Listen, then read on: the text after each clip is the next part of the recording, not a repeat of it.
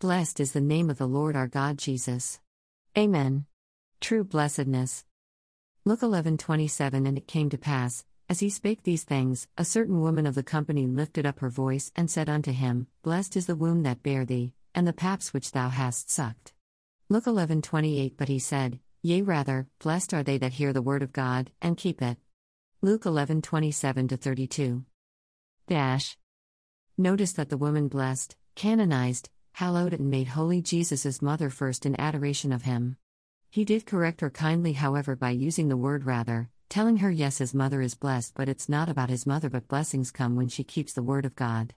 By the use of this word rather, it indicates to us Jesus' preference in that particular matter. It's used to express a recommended alternative as the word instead. It is used to precede an idea that is different or opposite to a previous statement. The sign of Jonah. What a tribute this woman paid our Lord. He was full of grace as well as truth, and those who, with unbiased and unprejudiced minds, saw him moving among men, were constrained to confess his inimitable beauty. Notice that the simplest soul that hears and obeys God's word is equally beatified with his mother. Luke 11:28. Men will be judged by the opportunities they have had. Every age and every race and every individual on which the sun has ever shone has had a chance.